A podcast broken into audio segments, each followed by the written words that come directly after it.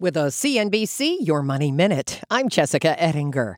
56 million Americans have been in credit card debt for at least a year now, according to Bankrate. Credit card debt has been going straight up. Basically, the consumer feels like they're out over their skis. Sooner or later, that chicken has to come home to roost. Alliance Bernstein's Jim Tierney on CNBC. And here's Nuveen's Saira Malik. We are becoming increasingly cautious on the consumer. Over 20% interest rates on credit cards. We're seeing higher delinquencies in consumer credit cards. Millions of people are spending, with the average interest rate on those cards now at an all time high. Let's say you pay the minimum each month on a card and you have the average balance, a little more than $6,000, at the average interest rate of just over 20%. It's going to take you 17 years to pay that off, and it's going to cost you more than $9,000 in interest alone.